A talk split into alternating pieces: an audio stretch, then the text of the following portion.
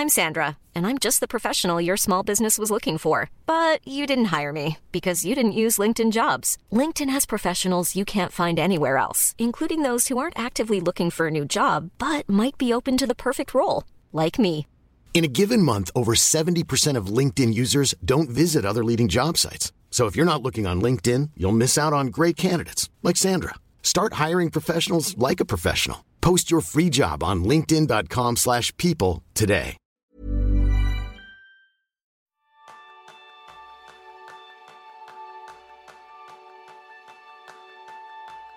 ¿Te gustaría entrenar tu salud para vivir mejor cada día?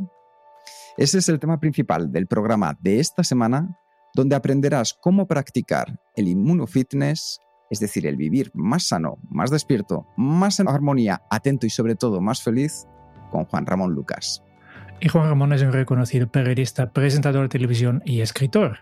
Ha sido presentador y director de programas de gran éxito como La Brújula, en Onda Cero, en días como hoy en Radio Nacional de España o Informativos Tele5, entre otros. Y su estilo cercano, ya veremos hoy, y su capacidad para analizar y comentar la actualidad la han validado el reconocimiento y respeto del público y de sus colegas. Además de su destacada carrera en los medios, Juan Ramón ha recibido varios premios y reconocimientos a lo largo de su carrera, incluyendo el premio Ondas al mejor presentador de radio, y también ha participado en numerosos proyectos solidarios y sociales, demostrando su compromiso con causas importantes.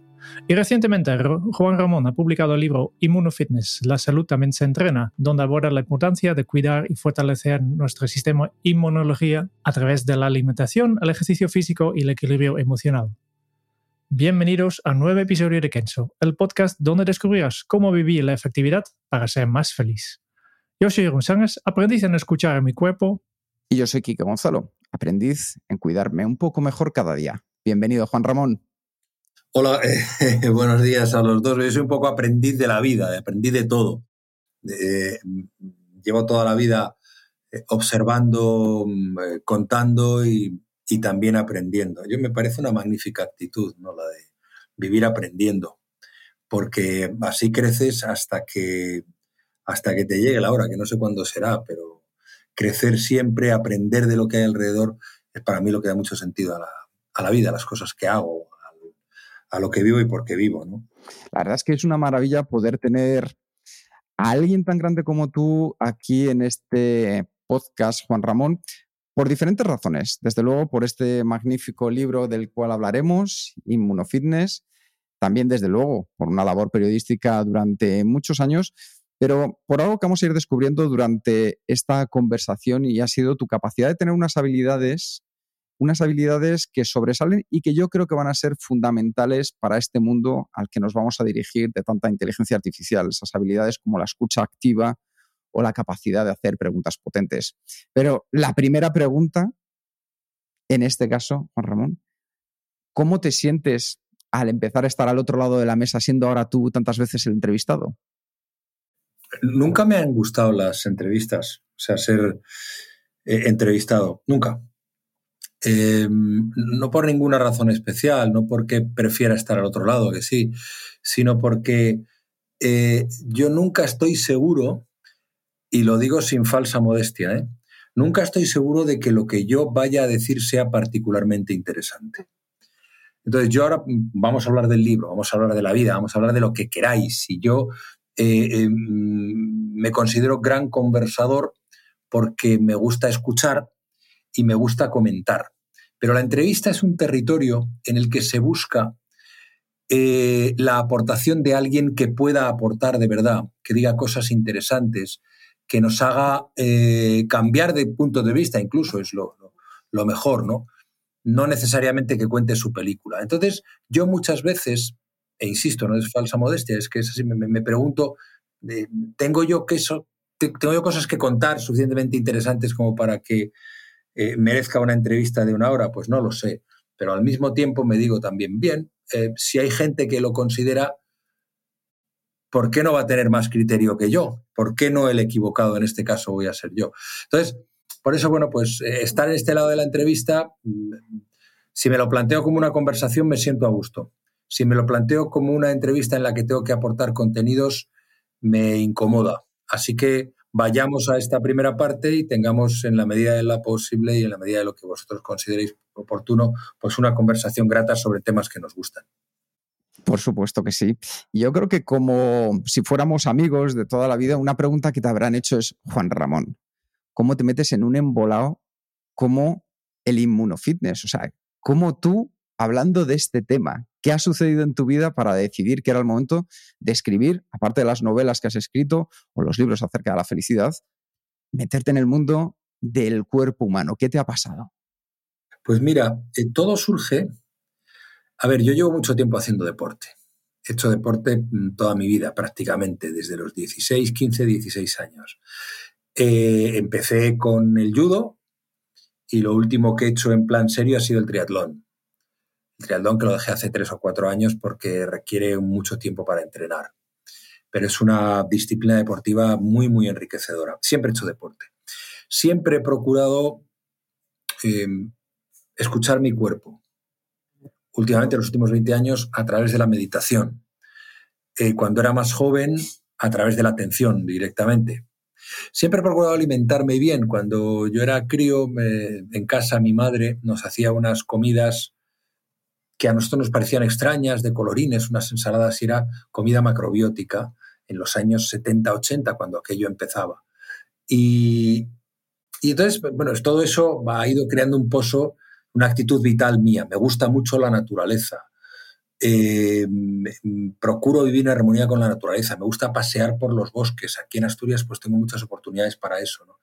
Entonces todo eso forma parte, ha ido acumulando, em, acumulando eh, rutinas ¿no? en mi vida que me han ido bien. Yo tengo 64 años. Es verdad que tengo una buena genética. Mi familia son bastante longevos. Eh, mi padre tiene 94 años, está estupendo. Mi abuela murió con 102 años. Eh, pero también es verdad que he procurado cuidarme de una forma lo más ordenada posible dentro de mi propio caos. ¿no? entonces, hace dos años tres años, me llamaron para hacer una, una especie de spot, ¿no? un anuncio. Me llamaron porque consideran que un tipo de 64 años con mi aspecto podía ser ejemplar en el sentido de que, coño, pues, pues mira qué bien está para la edad que tiene, ¿no? Digo, bueno, pues perfecto, me encanta, me halaga. Eh, y entonces ellos estaban, manejan un concepto que se llama inmunofitness, que yo no había oído nunca y que luego cuando empecé a conocerlo, dije, hostia, pues es que esto es lo que yo estoy haciendo. Y entonces, eh, nada, yo participé en ese, en ese anuncio. Eh, todavía creo que en su página web pues hay, hay referencias mías y, este concepto, bueno, este es un concepto que no tiene nadie registrado. Pues y entonces esto coincide los elementos fundamentales de alimentación, de vida saludable, de conversación, eh, coinciden básicamente con la vida que yo hago, con la rutina que yo hago.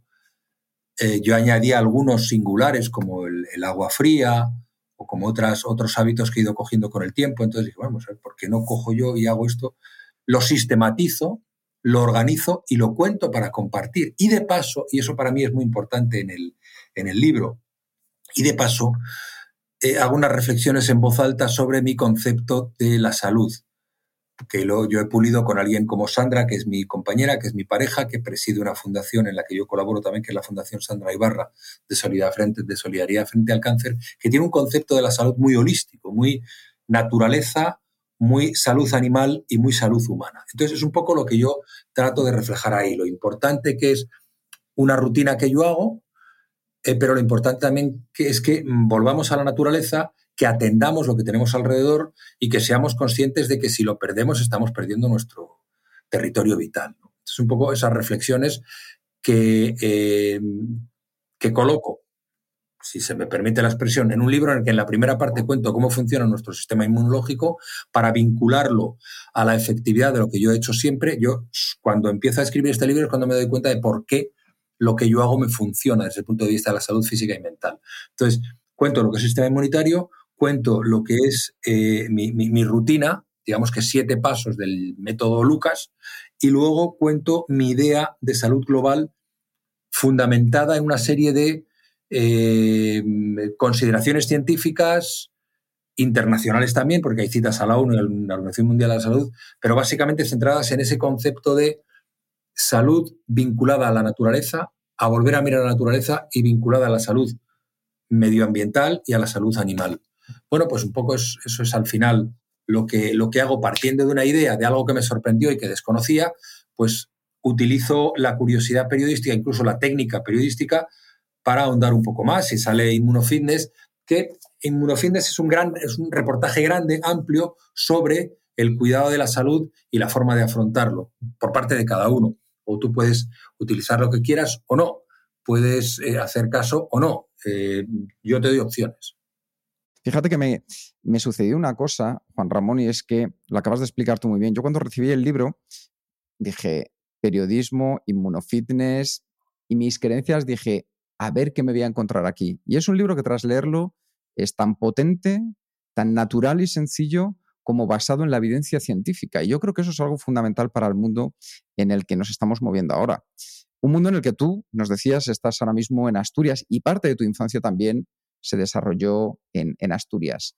¿Qué has reencontrado al salir de la ciudad y volver otra vez a tu Asturias? ¿Qué te ha hecho reencontrar con esa parte de tu infancia? ¿Qué lugares, qué momentos, qué actitudes? Yo nunca he perdido la conexión. Eh, siempre ha sido un referente de naturaleza y de, y de conocimiento en ese sentido. La cercanía con los animales, eh, el ganado, eh, el poder pasear por bosques, el tener el mar aquí cerca y disfrutarlo. Nunca he desconectado. De hecho, siempre que quería encontrarme bien o, o desconectar de la, de la vida capitalina o de la rutina urbanita, me he venido aquí. Y casi siempre a, a, la misma zona, al oriente asturiano, que es la que conozco y con la que tengo un vínculo afectivo. Oriente asturiano, occidente de Cantabria, que estamos en zona limítrofe. Yo desde aquí estoy viendo Cantabria también. Entonces, em, claro, ahora, en cuanto he tenido oportunidad, en cuanto se rompe el vínculo de la rutina diaria de ir a la radio y puedo estar aquí más tiempo, pues es lo que estoy haciendo. ¿Por qué estoy más tiempo aquí?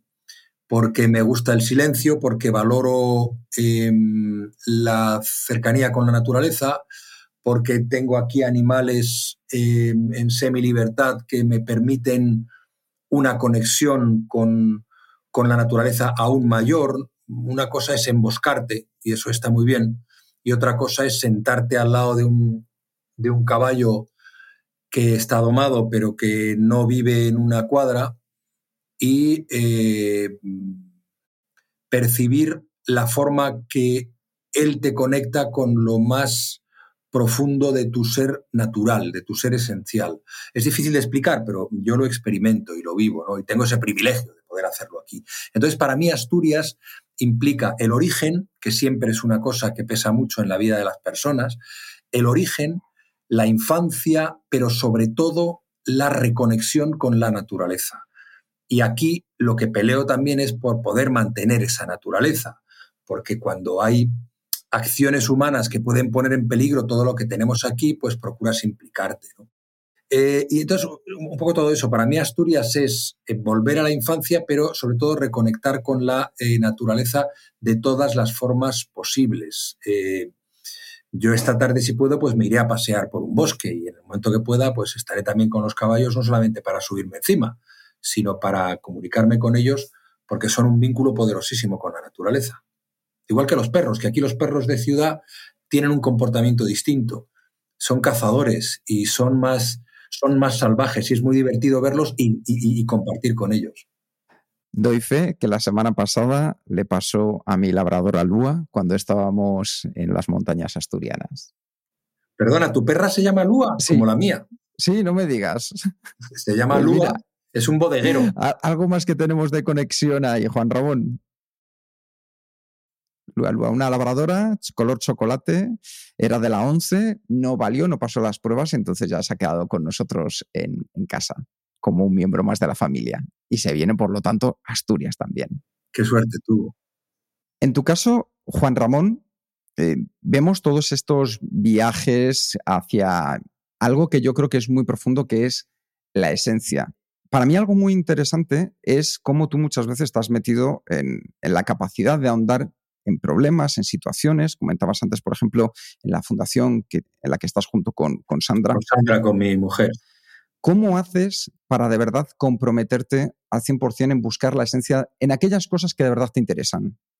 Joder, no lo sé. Eh, ¿Tú, tú concibes una vida sin compromiso? Es decir, si tú eres alguien que ama la naturaleza, que crees, a ver, ¿qué sentido tiene? ¿Cuál es el mayor valor que le puedes dar a algo tan efímero y tan frágil y superficial como la popularidad? Utilizarla en beneficio de causas eh, concretas. ¿Por qué me comprometo? Eso por un lado. Luego, ¿por qué me comprometo con la naturaleza? Porque si no, no, porque es una opción personal, pero que creo que debería ser una opción colectiva. Si no nos comprometemos con la naturaleza, vamos a perder esto. ¿Por qué me empeño en defender desde una organización de salud, como la organización que preside Sandra y su secretario general, o una organización como SEO Verlife, que es una organización medioambiental española e internacional de cuya junta directiva formo parte. ¿Por qué me meto ahí? Porque yo creo que, lo que todo lo que yo pueda aportar, individual y colectivo, para preservar este mundo, para mm, eh, eh, luchar por una naturaleza en la que creo, para conocerla mejor, eh, hay que hacerlo.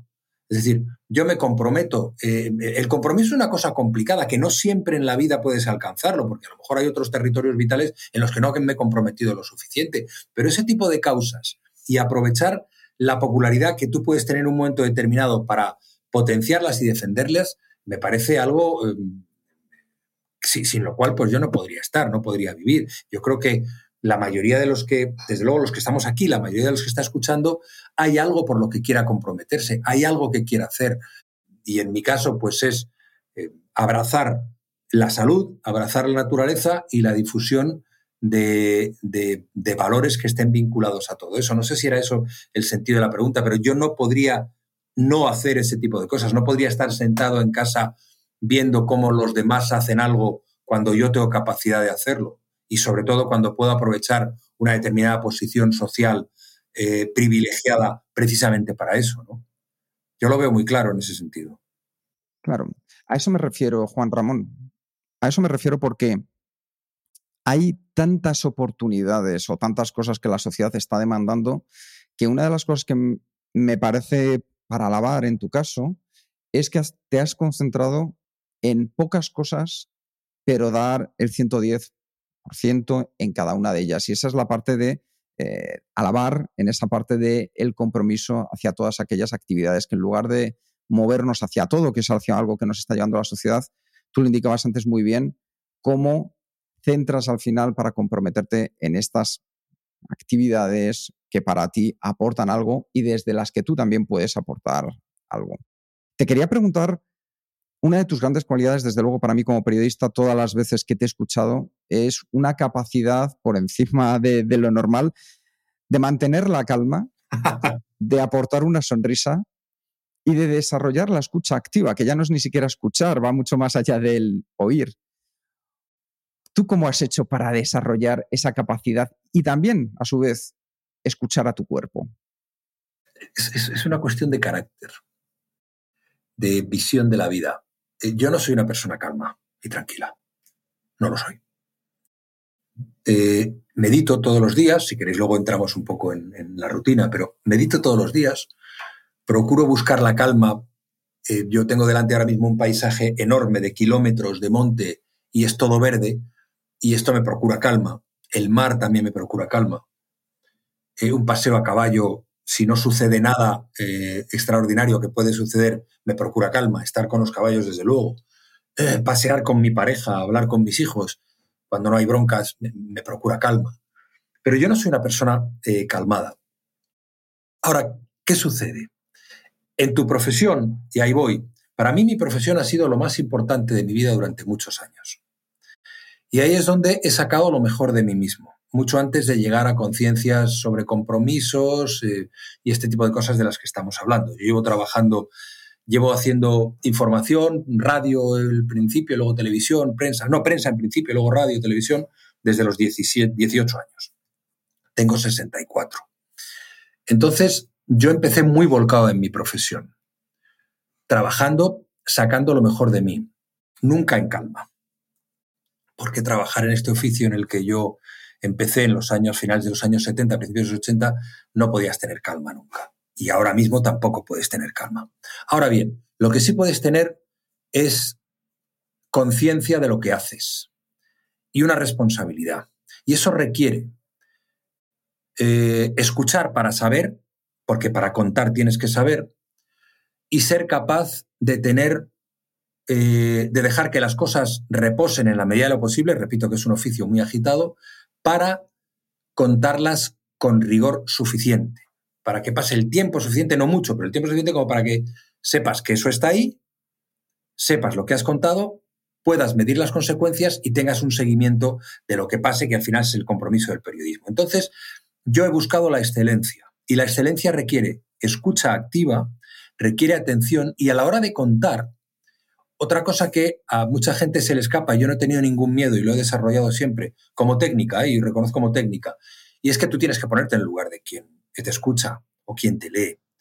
Tú eres exactamente igual que cualquiera que te escucha o que te lee con una diferencia que tú sabes antes lo que ha sucedido y por eso lo cuentas, pero tú eres un ciudadano sorprendido. Eh, y esa es la clave. Cuando la gente dice, no es que eres muy cercano, no, yo es que soy como cualquiera que me lee y que me escucha. Yo tengo muchos compañeros que prefieren la moqueta, que prefieren el poder, que prefieren el codeo con el poder para luego de ahí sacar cosas y, y tener un valor en sí mismo por eso, utilizarlo como elemento de valor. Yo prefiero, yo tengo que tocar al poder, pero yo tengo amigos en todos lados, pero casi nunca he hecho información política, por tanto eso no me ha afectado mucho, pero sobre todo lo que he querido era conocer lo que pasaba para contarlo de la manera más cercana posible. Cuando estaba en la radio, cuando estaba en la tele, siempre he creído que la manera de contar las cosas es mirar a cámara, ponerte delante del micrófono y decirle, señores, esto es lo que ha pasado. Y yo lo sé, y me afecta igual que a ti. Y por eso yo te lo cuento de esta forma. Ahora, tienes que saber esto, esto y esto y esto. Luego ya cuando entras en el territorio de la interpretación, también tienes que estar seguro de lo que dices.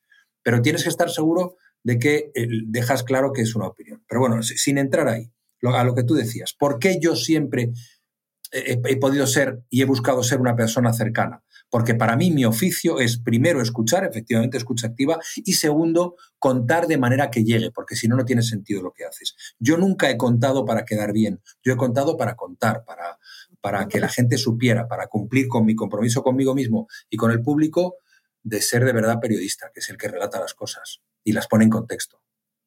No sé si eso responde a tu, a tu pregunta. Responde perfectamente, Juan Ramón. ¿En qué momento escuchas con esa capacidad que tienes de atención a tu cuerpo que te está mandando mensajes? Eso lo he aprendido con Sandra, con mi mujer.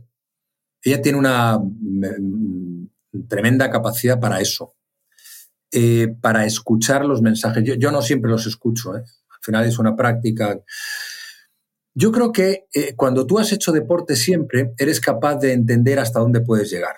Y precisamente lo bueno del deporte es que sabiendo hasta dónde puedes llegar vas a intentar superarlo, ¿no? Pero por volver a tu pregunta, eh, aprender a escuchar el cuerpo si haces deporte no es difícil, pero si estás con alguien tan preocupada y tan comprometida con la salud, eh, al final terminas tú aprendiendo. Eh, porque me pasa muchas veces ya la que te dice, oye, ¿esto qué te pasa? Y tal. No, no, no, sí, sí, es verdad.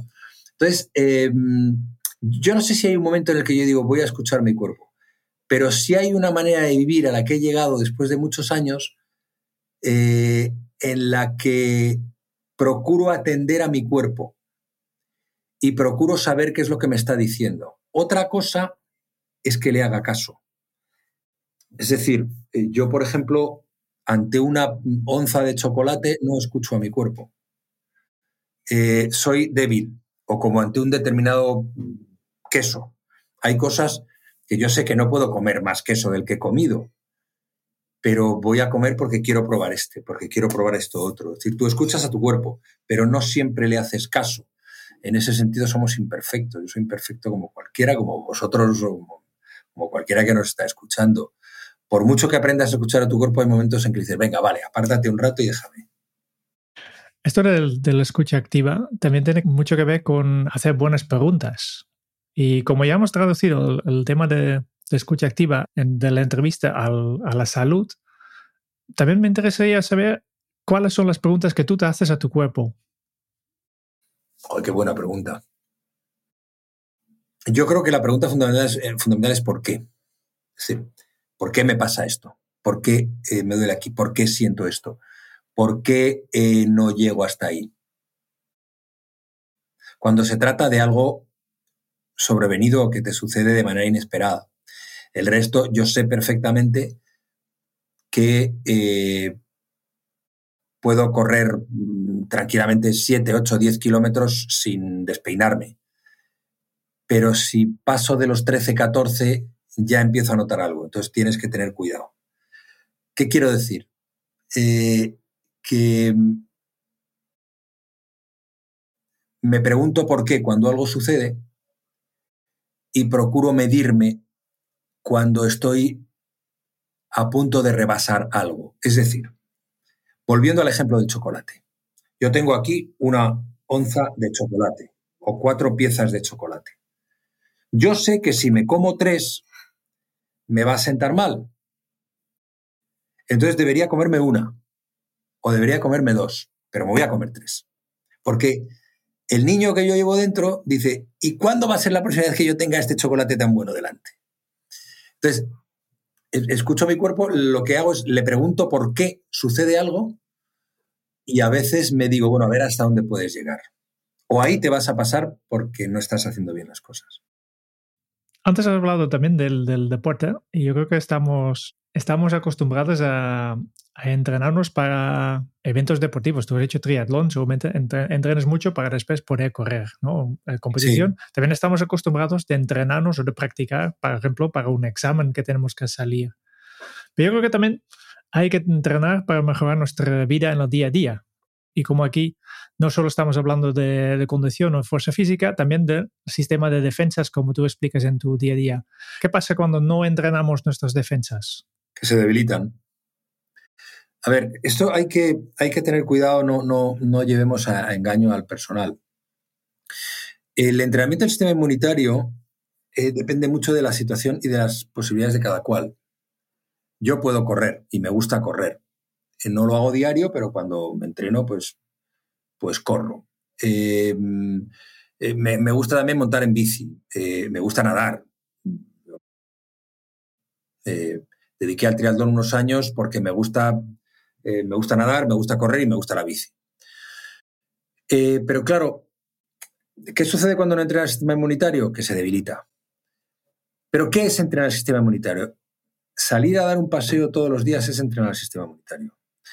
Eh, andar por un parque es conectar con la naturaleza.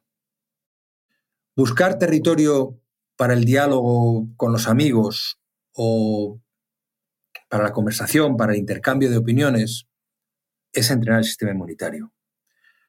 Cosas que podemos y debemos hacer en compañía o cosas que podemos y debemos hacer solos es entrenar el sistema inmunitario. Entrenar el sistema inmunitario no es salir a correr. Entrenar el sistema inmunitario es utilizar todo lo que tenemos a nuestro alcance para hacer algo que permita que eh, em,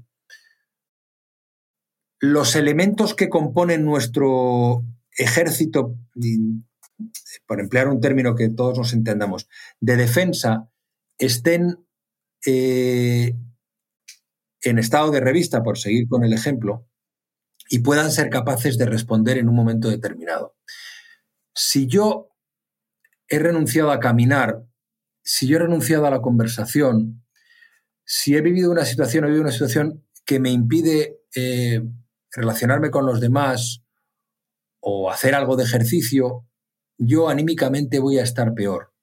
Y cuando llegue el momento de afrontar alguna situación complicada, ya sea física o mental, porque cuando hablo de sistema inmunitario también me pienso en la salud mental, aunque no esté directamente el sistema nervioso, el sistema cognitivo sea otro, eh, voy a estar peor preparado para, para, afrontarlo, porque mi cuerpo va a reaccionar más lentamente, porque mis eh, glóbulos rojos no se van a mover tan deprisa. Eso, por ejemplo, es, eso es muy importante.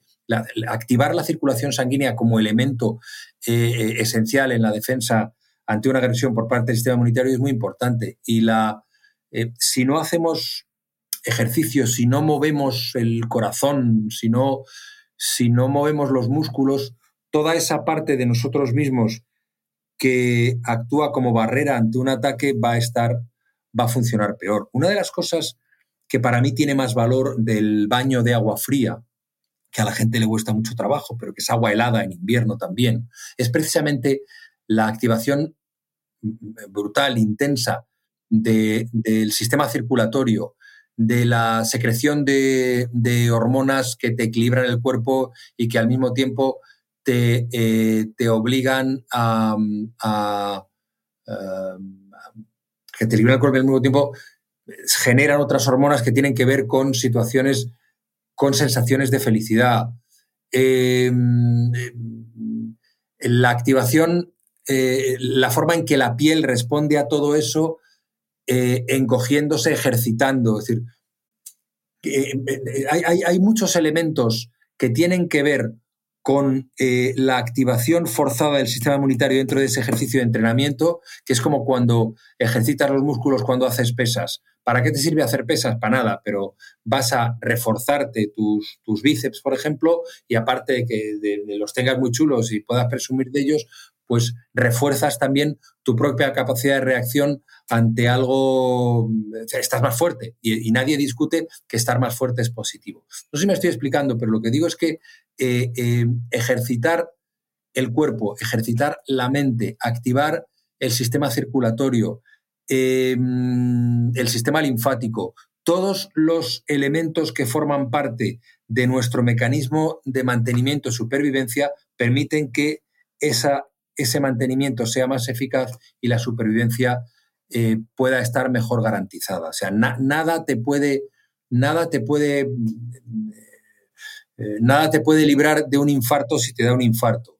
Nada te puede librar de un ictus. Pero con una vida algo menos sedentaria, eh, evitando tabaco y, y exceso de alcohol, pues es posible que se aleje la posibilidad de que ante una agresión tu sistema inmunitario reaccione de una manera débil. Cuando te escuchaba hablar sobre los baños fríos, pero más que nada, pienso, oye, este es muy incómodo. Y esto me, hizo reflexionar un poco sobre tal vez el problema de, que está detrás de todo esto, que estamos intentando de, solucionar con este, este inmunofitness, es que tal vez hemos creado una sociedad donde vivimos de forma demasiado cómodos que no salimos desde nuestra zona de confort. ¿Es así o hay otros temas más? Mira, em, eh, leí no hace mucho, hay un libro de un, de un ornitólogo científico, eh, Jared, ah, no me acuerdo, Armas, Hierro, estoy hablando de memoria, no me acuerdo en estos momentos el libro. Eh, ahora os, daré la referencia en cuanto, en cuanto lo, encuentre. Pero hablaba de estudios que demuestran, y además por otra parte es obvio, que mm, la capacidad de reacción ante, eh, ante lo que nos resulta incómodo o ante la adversidad de niños educados en el tercer mundo, en una situación eh, de, pobreza, que tienen que buscarse la vida, que no están acostumbrados a situaciones confortables, que tienen que crear sus propios juguetes, su capacidad intelectual y su capacidad de enfrentarse a, los problemas y a la adversidad es superior a los niños occidentales. Em, eso es una obviedad. A mí me llamó la atención y seguí buscando eh, eh, datos en torno a eso y los hay. Eh, no, es que nuestras sociedades que también se hayan acostumbrado a, sobre todo en Occidente, a una vida cómoda, es que nos hemos alejado de la naturaleza. Y vuelvo otra vez a esto. Y la naturaleza, que procura sentido a lo que somos, es un territorio en el que eh, tienes que, por emplear un término, buscarte la vida. Tienes que encontrar tu propio sitio y pelear por encontrar tu propio sitio. La, eh, oye, el avance de la medicina, el avance de la tecnología nos permite una vida mejor, más saludable, más longeva. Yo no, no seré de los que critica, yo no soy antivacunas, todo lo contrario. Eh, no seré quien critique los avances de la medicina. Pero yo creo que lo que estamos haciendo ha sido, esa desconexión con la naturaleza nos debilita humanamente y socialmente. Y esos niños que tienen una capacidad de, eh, de juego, de equilibrio mental y hasta de luchar contra la adversidad superior a los niños occidentales, también nos indican que, hay algo que estamos haciendo mal. Insisto, eh, Occidente ha desterrado el hambre, ha desterrado enfermedades gravísimas, em, tiene un nivel de vida que bueno, es el que provoca los grandes, es gran medida responsable de las grandes movilizaciones migratorias, pero todo eso, todo eso que tiene una venta em, en positivo, en el sentido de que eh, nos procura una vida mejor, nos hace, sin embargo, que seamos más vulnerables a, ataques de la naturaleza como el COVID, que lo hemos visto hace muy poquito, a pandemias o epidemias, ¿por qué nuestro cuerpo y probablemente nuestra mente están más debilitados de lo que debieran? Cuidado con esto porque también estamos entrando en un terreno eh, complicado yo ya digo, no, no, no, no cuestiono ni los avances médicos, ni la vacuna, ni los avances sociales que se han procurado democracias occidentales. Pero cuidado con seguir desvinculándonos de la naturaleza porque tenemos mucho más que perder. Y yo creo que ese es el fondo de la cuestión. If you're looking for plump lips that last, you need to know about Juvederm lip fillers. With Juvederm Volbella XC and Juvederm Ultra XC, your lip look, whether it's subtle or bold, can last up to one full year with optimal treatment and no additional maintenance. Find a licensed specialist and see if it's right for you at juvederm.com today. That's J U V E D E R M.com. Add fullness to lips in adults over 21 with Juvederm Volbella XC or Juvederm Ultra XC. Do not use if you have severe allergies or a history of severe allergic reactions, or if you're allergic to lidocaine or the proteins used in Juvederm. Tell your doctor if you have a history of scarring or taking medicines that decrease the body's immune response or that can prolong bleeding. Common side effects include injection site redness, swelling, pain, tenderness, firmness, lumps, bumps, bruising, discoloration, or itching. As with all fillers, there's a rare risk of unintentional injection into a blood vessel, which can cause vision abnormalities, blindness, stroke, temporary scabs, or scarring. For full important safety information, visit juvederm.com. Hold up. What was that? Boring. No flavor. That was as bad as those leftovers you ate all week. Kiki Palmer here, and it's time to say hello to something fresh and guilt-free. Hello Fresh. Jazz up dinner with pecan-crusted chicken or garlic butter shrimp scampi. Now that's music to my mouth. Hello Let's get this dinner party started. Discover all the delicious possibilities at HelloFresh.com.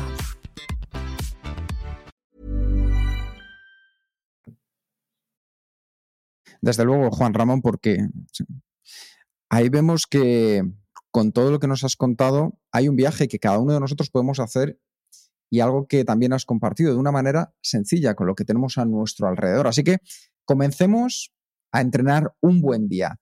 Y eso supone al final despertarse de un sueño reparador.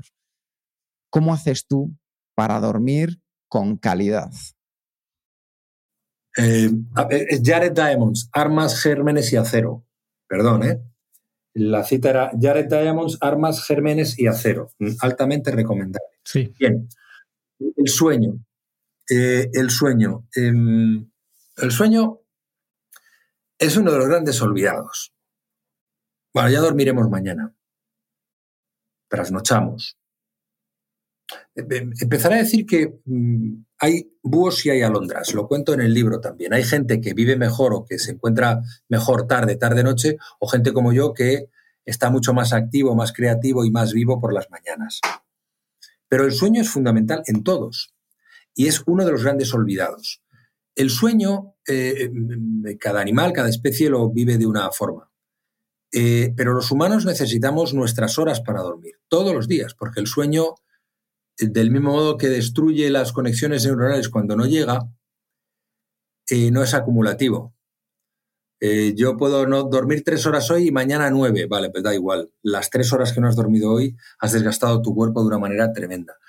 no siempre podemos dormir, pero el sueño que reconecta las neuronas, que em, hace que el sistema inmunitario descanse y recupere, que eh, física y mentalmente, por tanto, nos lleva a, a, ese mantenimiento, a esa recomposición, a ese descanso que todos los seres vivos necesitamos para seguir afrontando el día a día, es el gran olvidado. ¿Por qué? No lo sé. Sobre todo en las sociedades occidentales frivolizamos mucho con el sueño. Y si uno no duerme, es como si uno no come. Lo que pasa es que con la comida se nota más biológicamente, pero con el sueño podemos arrastrar y creemos que vivimos. Eh, el sueño es el gran argumento de la naturaleza, el gran elemento que contrapone la naturaleza a la muerte. Es, si no comes, te mueres, pero si no duermes, también. Si no duermes, también, y enloqueces. El sueño es fundamental para que todo lo que hagamos durante el día mental, físico, afectivo, todo, eh, tenga su sitio adecuado y sea capaz de, eh, de existir en la medida adecuada. Tienes que dormir, tienes que dormir y además tienes que procurar dormir. Y si tienes dificultades para dormir, encontrar el punto en el que eso deba ser clínicamente tratado, eh, que te vea un especialista, porque de verdad, el sueño, eh, y hay libros eh, muy interesantes en ese sentido, el sueño es fundamental y dormir, todos lo notamos cuando dormimos o cuando no dormimos. Cuando estamos mal, dormimos peor y cuando dormimos peor, seguimos estando mal. A mí me parece que el sueño, que es algo que todavía está por estudiar, que todavía tiene rincones oscuros, es parte fundamental de nuestro equilibrio vital. Yo por eso procuro respetarlo, no siempre puedo, pero procuro respetarlo y me disciplino para poder dormir adecuadamente. Es interesante porque en tu libro haces referencia a Matthew Walker, decíamos, el, el, escritor del libro ¿Por qué dormimos?, al que hace referencia. Y una pregunta que para mí me hago respecto a tu propia vida. Has liderado espacios matutinos, de tarde y nocturnos. Como tú nos decías antes, eres más alondra, es decir, te encuentras mejor por las mañanas. ¿Cómo entrenabas a tu cuerpo para ese cambio biológico cuando pasabas de un momento del día a tener que estar durante un tiempo muy considerable de tu vida trabajando en otro espacio que ya no era a lo mejor matutino y que te tocaba justo lo contrario, que era la noche? Bueno, eh, buscando el equilibrio por otro lado. Es decir, en primer lugar, o sea, yo no he sido consciente de todo esto que sistematizo en el libro hasta hace relativamente poco. Entonces, cuando yo trabajaba en matinal, yo eh, en, onda, en, Radio Nacional, yo me levantaba a las 3 de la mañana. Y si te levantas a las 3 de la mañana, tienes que buscar horas de sueño a la hora de la siesta o por la noche. Es acostarte a las 10 de la noche como mucho o a las, a las 8 y echarte siesta. Tienes que buscar los puntos en los que eh, recuperas el sueño. Hay gente que tiene que trabajar por la noche y tiene dificultades para dormir durante el día porque por eh, nuestro organismo, nuestra naturaleza, eh, la sometemos a esos ciclos de una manera, la forzamos, pero no, no, está para eso. Tú tienes que dormir de día, dormir de noche y trabajar de día. Cuando no te queda más remedio que trabajar de día, pues entonces disfraza el escenario en lo posible. Duerme con la luz apagada, duerme con la luz apagada. Y del mismo modo que también cuando llega la hora de dormirte, tienes que ir apagando poco a poco, sería saludable ir apagando poco a poco las luces y como yo digo en el libro también, no utilizar para nada eh, luces blancas de los, o luces azules de los sistemas electrónicos móviles y todas estas cosas que a, veces, de manera irresponsable nos llevamos a la cama. Entonces, ¿qué es lo que, qué es lo que hacía yo? Pues lo que hacía yo era... Eh, lo que hacía yo era eh, em, organizarme de esa forma. Es que viene alguien ahora a casa. Eh, organizarme de esa forma y al organizarme de esa forma procuraba buscar, insisto, antes de empezar a sistematizar todo esto, procuraba buscar las horas de sueño cuando no podía tener todo el sueño que yo creía que necesitaba durante el, el tiempo que había que hacerlo. Pero siempre buscar horas de sueño. Y después de despertar, llega este ritual que tienes tú por la mañana, que ya has mencionado antes, del agua fría. Y, este es un tema que yo creo que llama mucho la atención. Ya hemos mencionado varias veces. Eh, supongo que ahora aproveches la oportunidad de realizar este hábito en las playas de Asturias. Me gustaría saber, ¿puedes compartir con, con los oyentes las sensaciones eh, que, que, has tenido cuando haces esto y cómo has evolucionado y los beneficios que has experimentado haciendo esto? Bueno, el, agua fría, yo, llegué al agua fría casi por casualidad y he aprendido mucho para escribir este, para escribir este libro. ¿no? Eh, a ver, cuando yo estaba en, en Radio Nacional, yo me levantaba a las 3 eh, de la mañana, como os he dicho, y eh, bueno, pues yo tengo en, casa, teníamos en la casa que tenemos en Madrid, una, una piscina pequeñita en el jardín, y, y me bañaba todos los días. Y un día, en, verano, cuando acabó el verano y empezó la temporada, dije, bueno, pues venga, me baño al día siguiente y al día siguiente. Y cuando empezó a llover, al día siguiente. Y al día siguiente. Y empezó a hacer frío y seguí, seguí manteniéndolo y al final, pues lo hice porque, sin, ser muy consciente de que eso podía ser o no positivo. Eh, ¿Qué me procuraba a mí cuando ya estaba entrado el invierno y yo lo hacía? pues algo que era evidente. Y era que eh, em, salía con la piel roja y la conciencia de que eh, la sangre había estado circulando durante un rato, circulaba y, por emplear un término, limpiaba las arterias y las venas. Hablé con una, con una amiga médico, un, oncóloga, y me dijo, le dije, oye, esto dice, yo creo que eso no puede ser bueno, pero voy a preguntarle a un cardiólogo. Y le preguntó a un amigo suyo cardiólogo y el cardiólogo dijo que eso era buenísimo. Porque siempre que yo no tuviera problemas relacionados con la tensión o problemas cardiovasculares, era bueno porque activaba el corazón y te llevaba a, ese flujo rápido de la sangre que era muy positivo precisamente para evitar, pues, por ejemplo, trombos. Entonces, bueno, lo seguí haciendo durante un tiempo. De hecho, tengo imágenes, vídeos durante la tormenta Filomena, pues que también bañaba, estaba todo lleno de nieve y me metía en el agua. Aquí en Asturias también. Aquí en Asturias lo hago en invierno, en verano todos los días, ¿no? Me voy a la playa que está cerquita y me baño. Ahora está el agua demasiado caliente y no es un juego, es decir, mucho más, está el agua como tres o cuatro grados más de lo que debería estar el Cantábrico por estas fechas. Entonces, em, claro, cuando empecé el trabajo este de inmunofitness, dije, esto del agua fría seguro que afecta. Y entonces empecé a buscar información sobre las consecuencias del agua, el agua fría, en el, en el cuerpo. Hablé con, gente experta y luego leí cosas. Hay una doctora mm, danesa que eh, cito profusamente en, en, el libro y que ha escrito un libro que es muy interesante, que se llama El baño en aguas frías. Eh, eh, eh, estoy buscando aquí. Mm, el baño en aguas frías, que baños en aguas frías se llama Susana Soberg, es una médico danesa.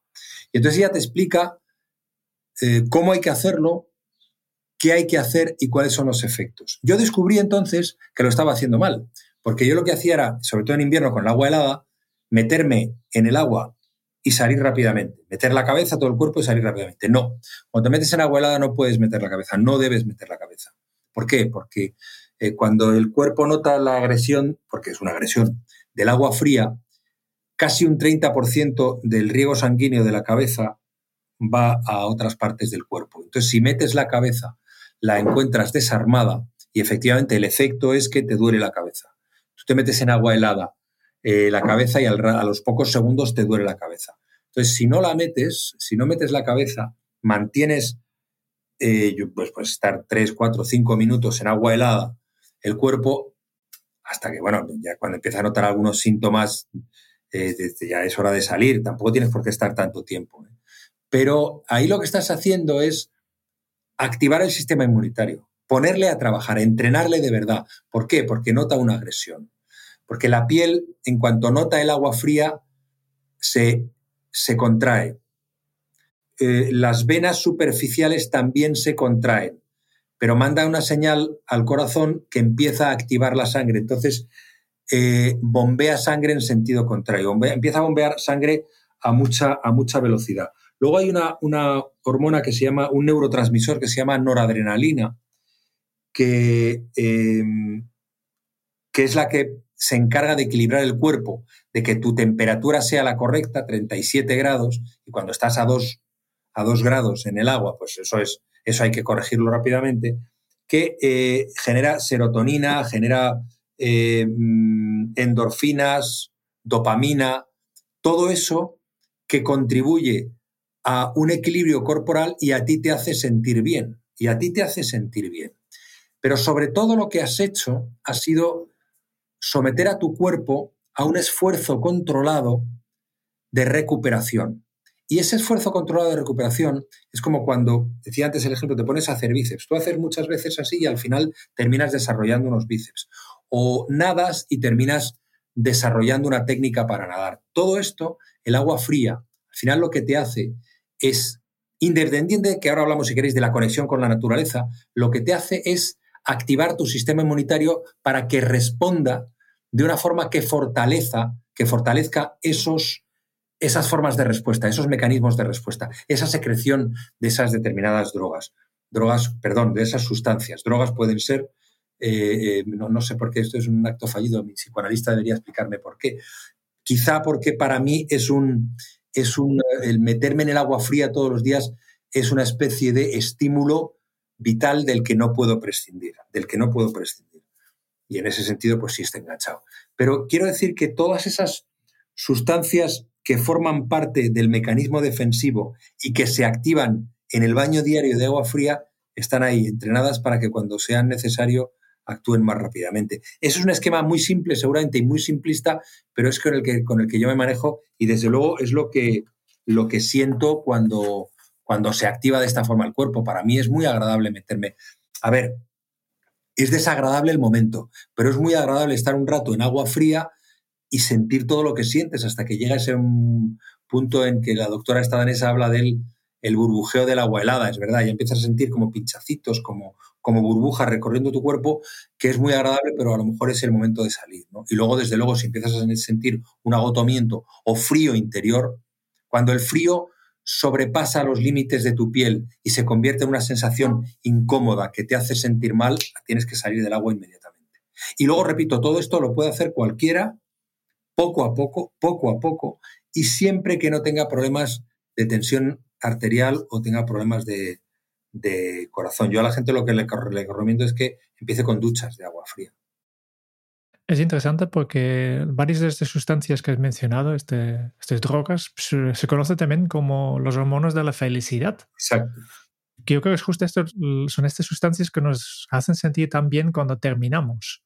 Y yo creo que también este vínculo directamente con otro libro que tú has, escrito, porque no solo eres experto en, en, en, en entrenar la, inmunología, pero también eh, eres em, o te has hecho experto investigando sobre la felicidad con tu libro Hablemos sobre la felicidad.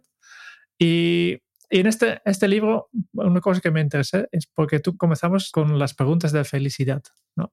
Y, yo creo que hemos hablado ya de, de tu rutina física que haces por la mañana, pero yo creo que también hay una rutina mental y tiene que mucho que ver con lo que escribes en, en este libro. Porque ¿qué, ¿qué, preguntas te haces cada día para saber si estás encaminando hacia tu propósito?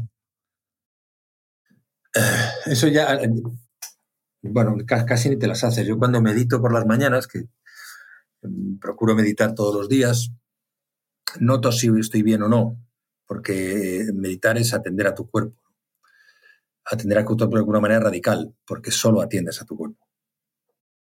Entonces, eh, ahí, mido si estoy bien o no. Yo creo que, fíjate, el ejercicio físico em, el paseo, el baño de agua fría, requiere un complemento que la meditación es uno de ellos, uno de, esos pasos de salud mental, un complemento de salud mental, de entrenamiento mental. Y hablo de la meditación, hablo de la lectura, de la conversación. Una conversación como esta es saludable, por ejemplo. Eh, todo eso tiene que estar también presente. O sea, la rutina de entrenamiento del sistema inmunitario pasa también por, eh, por una rutina de salud mental, de equilibrio mental en la mayor medida posible. Es muy difícil ser una persona equilibrada. Yo además soy bastante caótico, como he dicho, ¿no? Pero aspiro.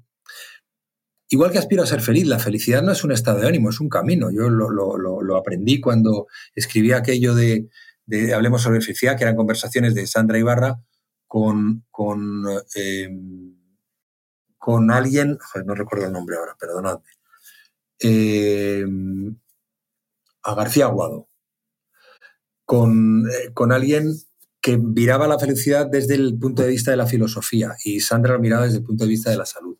Al final la conclusión es que la felicidad es un camino, no es, no es un destino, porque es un... Los esfuerzos inútiles conducen a la melancolía y ser feliz es algo que se consigue a ráfagas. Eh, como dije hace poco también en una entrevista, a sorbos. No. Si alguien es feliz, completamente feliz, yo recuerdo siempre una película en Annie Hall. En Annie Hall, Woody Allen va por la calle y ve una pareja así de americanos, altos, rubios, jóvenes, guapos, y le dice, oiga, perdonen, eh, eh, ¿ustedes son felices? Dicen ellos, sí, sí, claro que sí, claro que somos felices. ¿Y por qué? Ah, porque somos superficiales. Ah, vale, vale, perfecto. Muchísimas gracias. Entonces, em, es, es un poco eso, ¿no? La felicidad como parte de un camino vital en el cual vas transitando de la mejor manera que puedes por los sitios que te gustaría, que no siempre se puede. Pero la felicidad es que puede ser que para una persona que lleva una vida tan dura como un refugiado que ha tenido que huir con sus hijos de su país, la felicidad puede ser que su hijo una mañana le sonría porque ha podido comer algo. ¿Ese tío es feliz? Pues en ese momento sí, ¿La felicidad es un estado de ánimo constante? No. Y no persigamos la felicidad como estado de ánimo constante, porque entonces estamos encaminados a la frustración.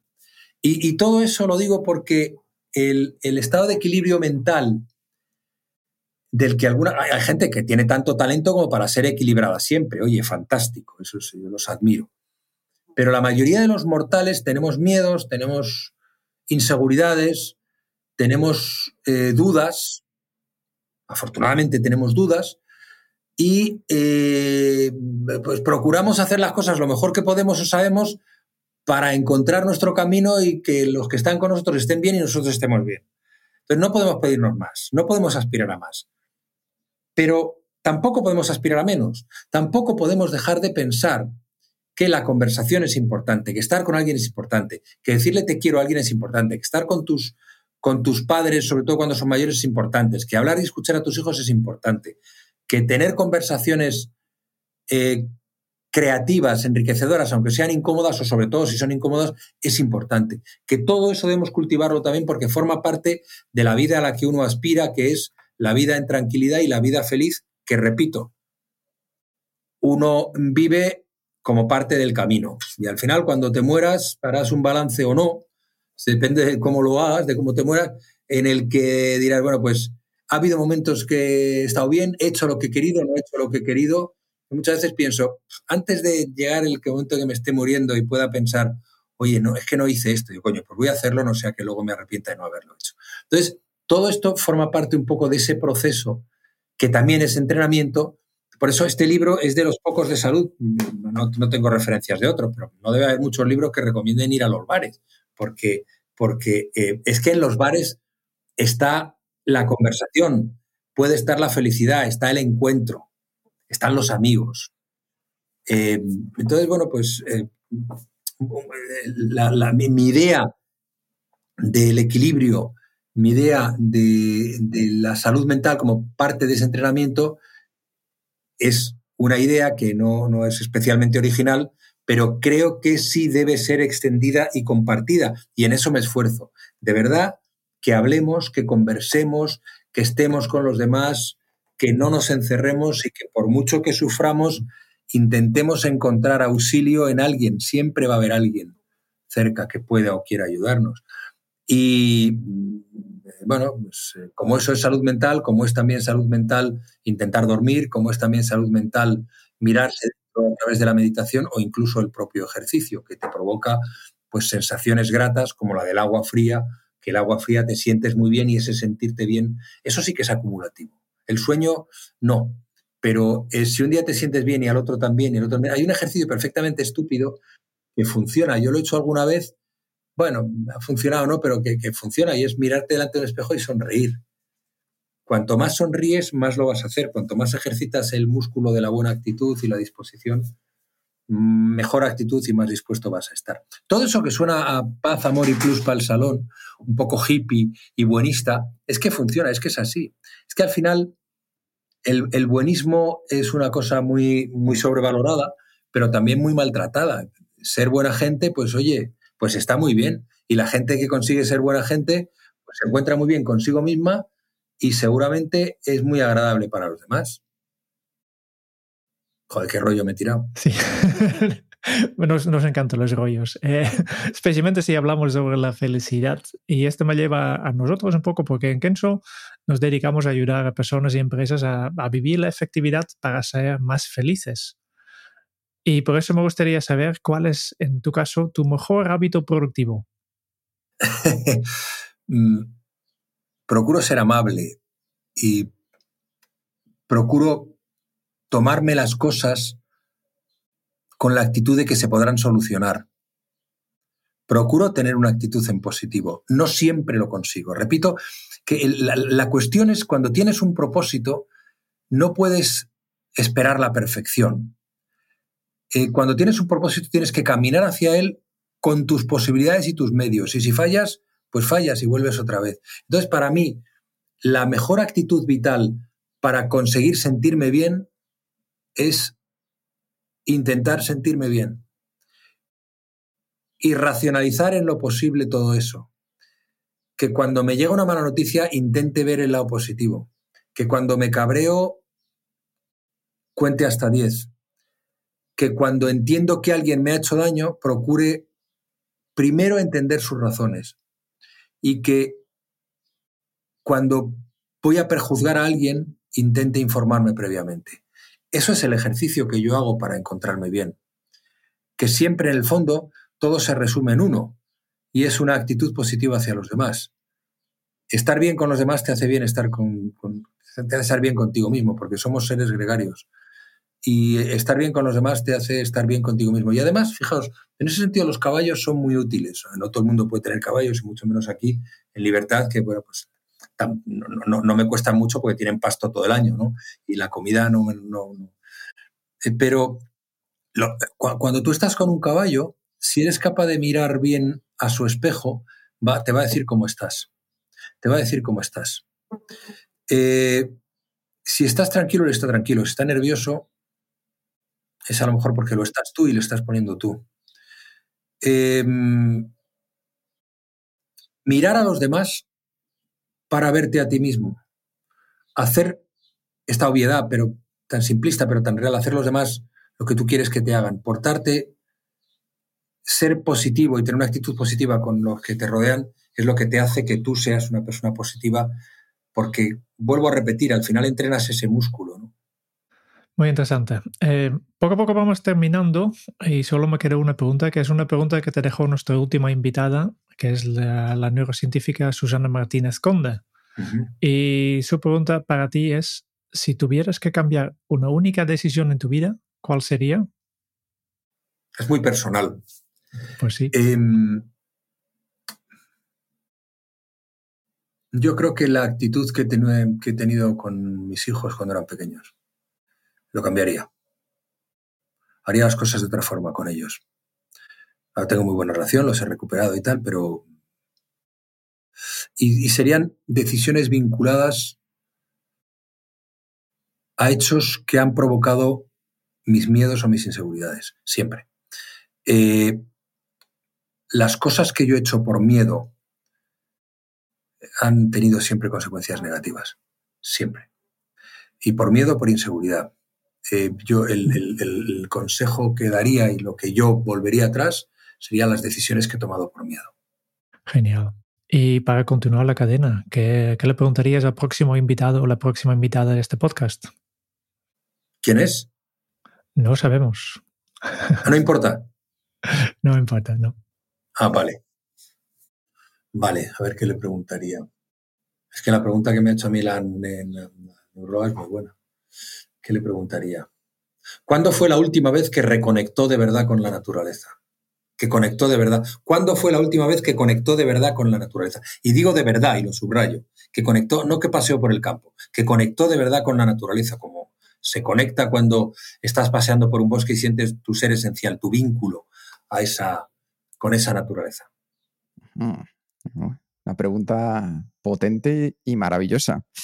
Y con esto nos acercamos a ir aterrizando nuestra conversación contigo, Juan Ramón, con 10 preguntas. 10 preguntas que son las mismas para todos los invitados.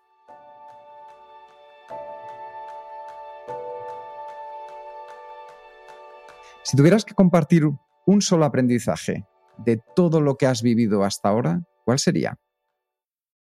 El valor de la generosidad. Así haría que más gente fuera generosa. La siguiente pregunta es, ¿cómo se titularía tu biografía? Es que he pensado en Neruda inmediatamente. Confieso que he vivido. Pero eh, digamos que es un titular de mi biografía más que el nombre de un libro. Di lo mejor. Di lo mejor, de dar. ¿Cuál es el libro que más has regalado? El libro que más he regalado. Yo creo que está entre Cien años de soledad y El Quijote. Yo creo que Cien años de soledad. Me fascinó tanto que lo regalo y lo recomiendo siempre. ¿A quién te gustaría o te hubiera gustado conocer? A mucha gente. Robert Johnson. Robert Johnson es uno de los padres del blues contemporáneo. Es un tipo que en los años 50 cambió la música de Nueva Orleans me hubiera gustado conocer a algún músico de lo, alguno, de, alguno de sus predecesores. La gente que cambia el mundo, la gente que hace cosas brillantes y tal, pero me hubiera gustado conocer a Robert Johnson, sí. Recomiendo que tiréis del hilo de Robert Johnson porque un día desapareció y cuando al cabo del tiempo volvió, la gente decía que el diablo se había apoderado de él por lo bien que tocaba la guitarra. ¿Verdad, Juan Ramón? es que, a ver, Mira, hay antecesores de Robert Johnson. Él aprendió mucho, hostia, ¿cómo se llama? Es un desastre para los nombres. Em, eh, hay uno que era medio indio, medio negro, que trabajaba en una plantación, como casi todos estos. Eh, Robert Johnson es el padre del blues eh, actual, un magnífico guitarrista. Pero, espérate, ¿cómo se llamaba? Es que lo estoy buscando ahora. Que era el blues que cantaban los negros en los, en los campos y que tocaban la guitarra de aquella manera, pero la tocaban. Bueno, seguid, que ahora, lo, miro. Muy bien. Ligado con la música, ¿qué canción pones a todo volumen para subir el ánimo? That's My Broom. Eh, Elmore James. Elmore James es uno de los alumnos aventajados de Robert Johnson. El That's My Broom eh, empieza con un riff que es el rock and roll.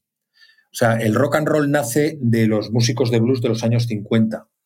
Sale de ahí. Y entonces el riff que siempre tocaba Robert Johnson, el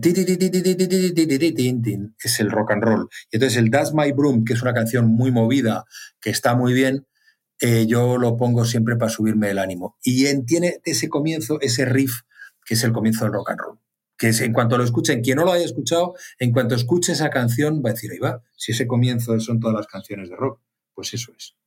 ¿Y cuál ha sido la pregunta más interesante que te han hecho?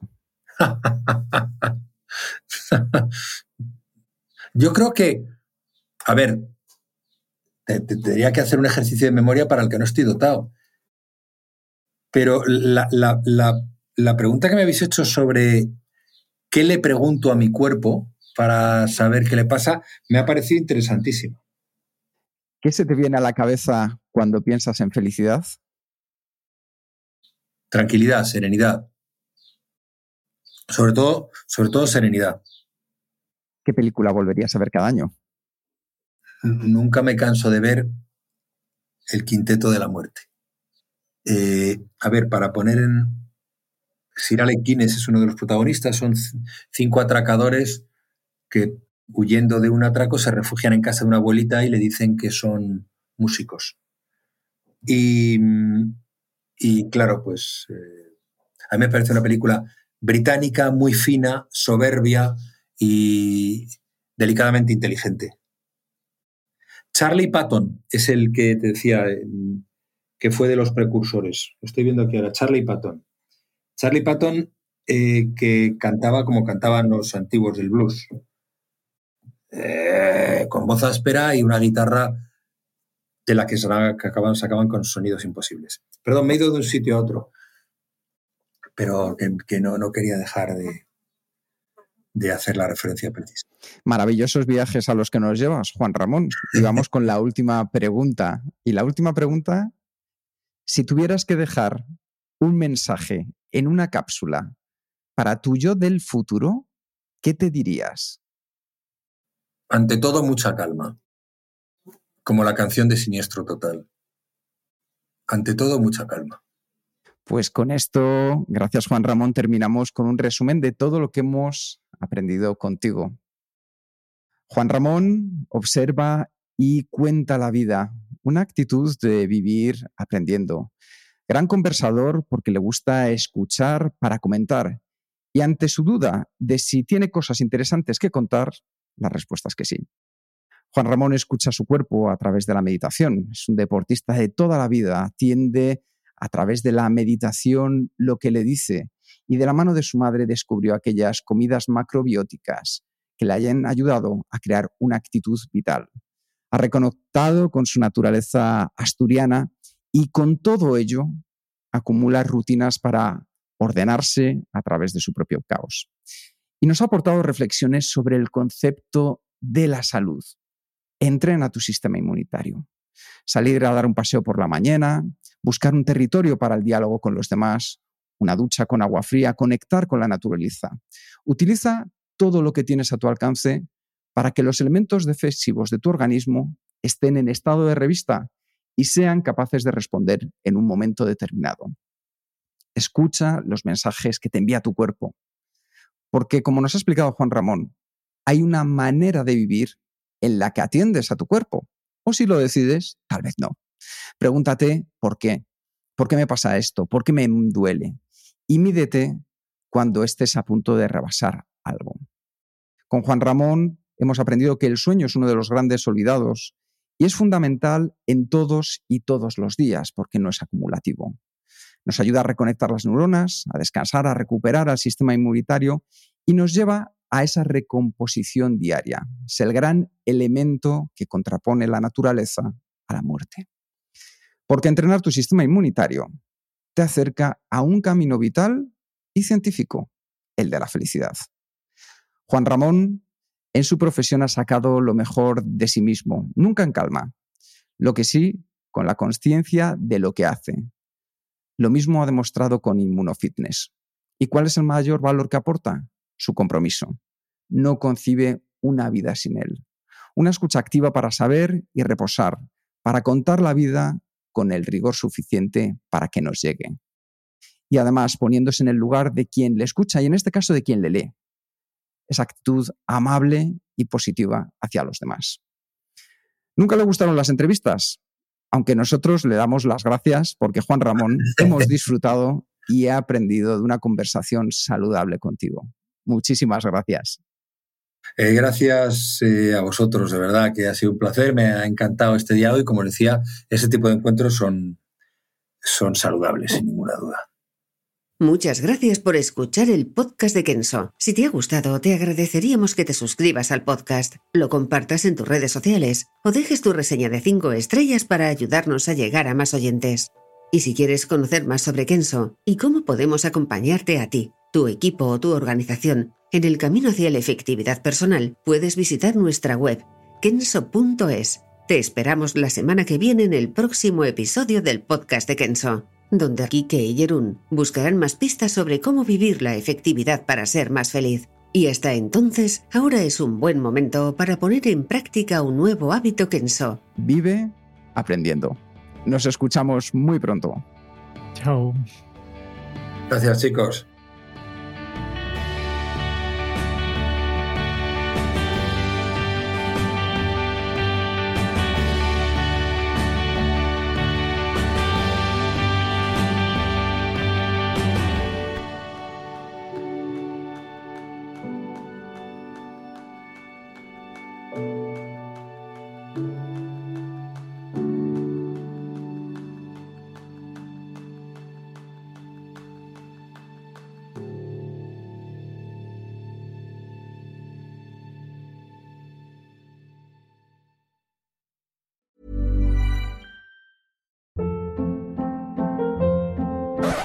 Up. What was that? Boring. No flavor. That was as bad as those leftovers you ate all week. Kiki Palmer here, and it's time to say hello to something fresh and guilt-free. Hello Fresh. Jazz up dinner with pecan-crusted chicken or garlic butter shrimp scampi. Now that's music to my mouth. Hello Fresh. Let's get this dinner party started. Discover all the delicious possibilities at hellofresh.com.